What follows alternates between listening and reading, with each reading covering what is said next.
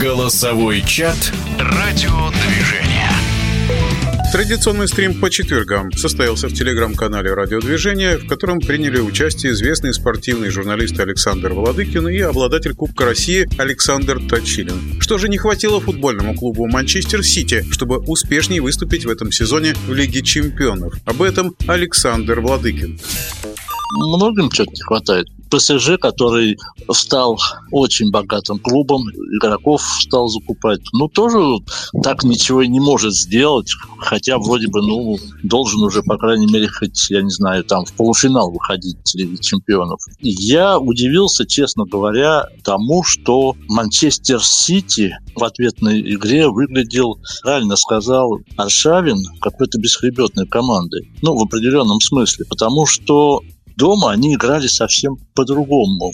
У них чувствовалась такая уверенность, что ли, да. Ну, знаете, как бразильцы раньше, вы забьете нам там столько, сколько сможете, а мы сколько захотим. Вот в ответной игре, хотя понятно, что у Реала были скрытые пружины, тоже, наверное, и они старались, чтобы разрыв чуть был не таким-то уж серьезным. Им, в общем-то, все удалось. Но в ответной игре все изменилось, и я не узнал Манчестер Сити. Я давно его таким не видел. Какая-то осторожная или даже в какой-то степени, как говорят, не побоюсь этого слова, порой беспомощная игра вот в атаке, где в отличие там от мощного бензима у Реала, у них что-то вдруг все пропали, все вот эти люди с именами и, и так далее. Я не знаю, насколько там Гвардиол виноват, не виноват, но что-то у них сломалось в командном взаимодействии, командном, ну, можно сказать, духе. Я соглашусь, э, что в команде Гвардиола вот как раз о хребте, то, что был разговор, я соглашусь, его и как раз и не было, в отличие от Реала.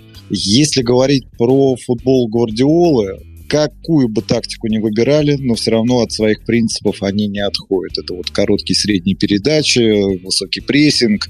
И они здесь старались это делать. Понятно, что против них играл Реал, который в плане тактики, в плане концентрации, наверное, превзошел. Потому что, ну, любая команда, я уверен, тот же Реал, если бы за 15 минут вел бы 1-0, то они бы просто-напросто засушили в эту игру. Здесь Сити наоборот, если бы они бы забили бы второй, а у них достаточно было много таких подходов, когда ну чудом мяч не залетал, и здесь, наверное, надо сделать реверанс вратарю Реала, который в этой игре был лучший и выручил то, соответственно, вот о чем мы говорим, вот это вот хребта, его и потом не хватило. Команда после первого забитого ответного мяча, они просто оказались в определенном шоке даже говорить про первую игру, где Манчестер действительно на голову был сильнее, но опять же, результат 4-3, который был, говорит о том, что у Сити были большие проблемы в игре в обороне, когда из ничего Реал просто забивал мячи.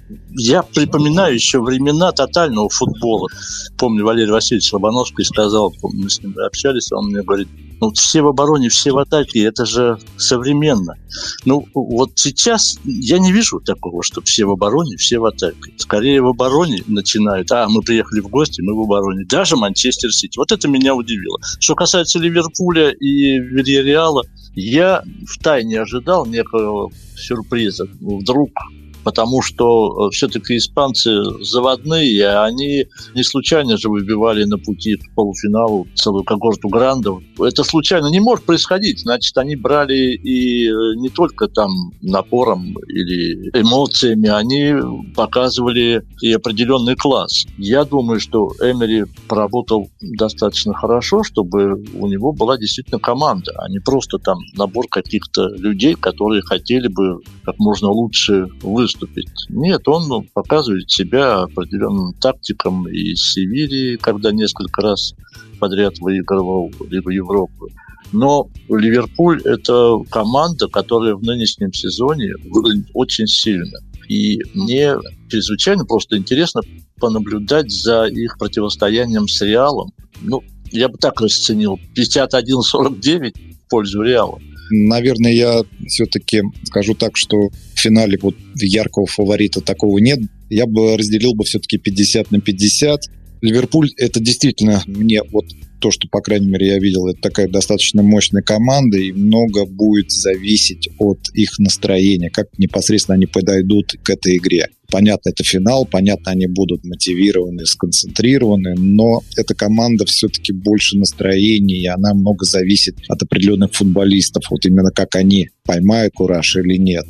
То, что касается Реала, она еще раз доказала, что даже если по ходу игры что-то не клеится, что-то не получается, то есть и ресурсы, и есть, видимо, и тактические какие-то наработки, которые могут по ходу игры изменять в зависимости от результата. Поэтому здесь однозначно у меня, по крайней мере, нет такого понимания, кто конкретно фаворит. И, наверное, в этом и есть определенная интрига, по крайней мере, для меня. За Реал, наверное, все-таки дает маленькое преимущество. Это именно опыт, потому что у них достаточно много было финалов. Ну и Ливерпуль, который уступает в этом моменте, но не настолько, потому что тоже команда выигрывала, и надо еще смотреть, кто в каком составе подойдет. Я, кстати, вот тоже хотел но Александр Катилин вот прямо у меня выхватил из, из головы вот эту мысль о том, что да, чуть-чуть, на мой взгляд, у Реала, я не знаю, аура, что ли, может быть, такая над ними висит, многоопытности этих финальных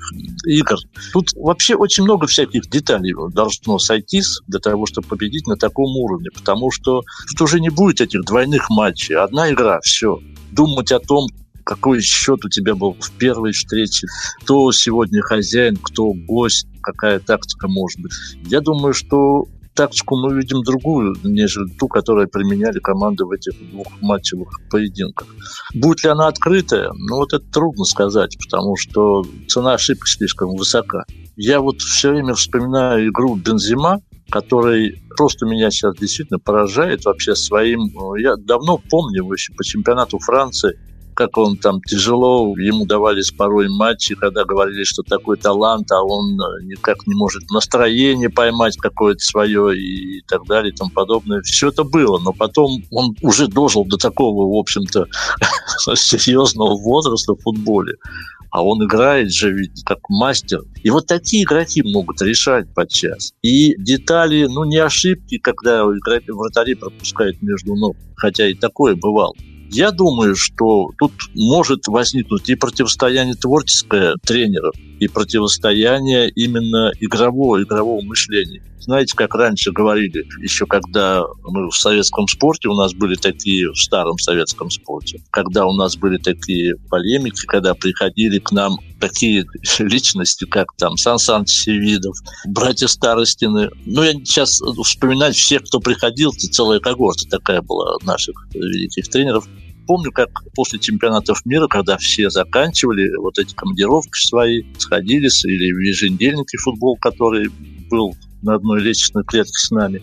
И вот сидели и говорили, ну, какие новые идеи принес чемпионат мира, тактические там. Давайте что, посмотрим, разберем. И вот было очень интересно разбирать, всегда какие-то были моменты новые, которые возникали. Вот так же хотелось быть, честно говоря, после такого финала, таких команд, ну, действительно посмотреть, что он нового принес в развитие футбола, в развитие мирового футбола, в развитие клубного футбола, потому что это э, уровень высшего накала, и на таком пределе возможностей э, будут э, уже находиться игроки и эмоции, что могут действительно выдать интересный матч. А вот чтобы засушили они игру, вот этого не хотелось.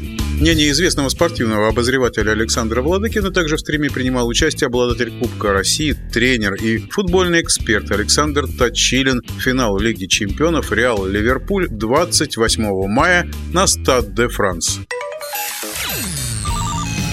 Голосовой чат «Радиодвижение».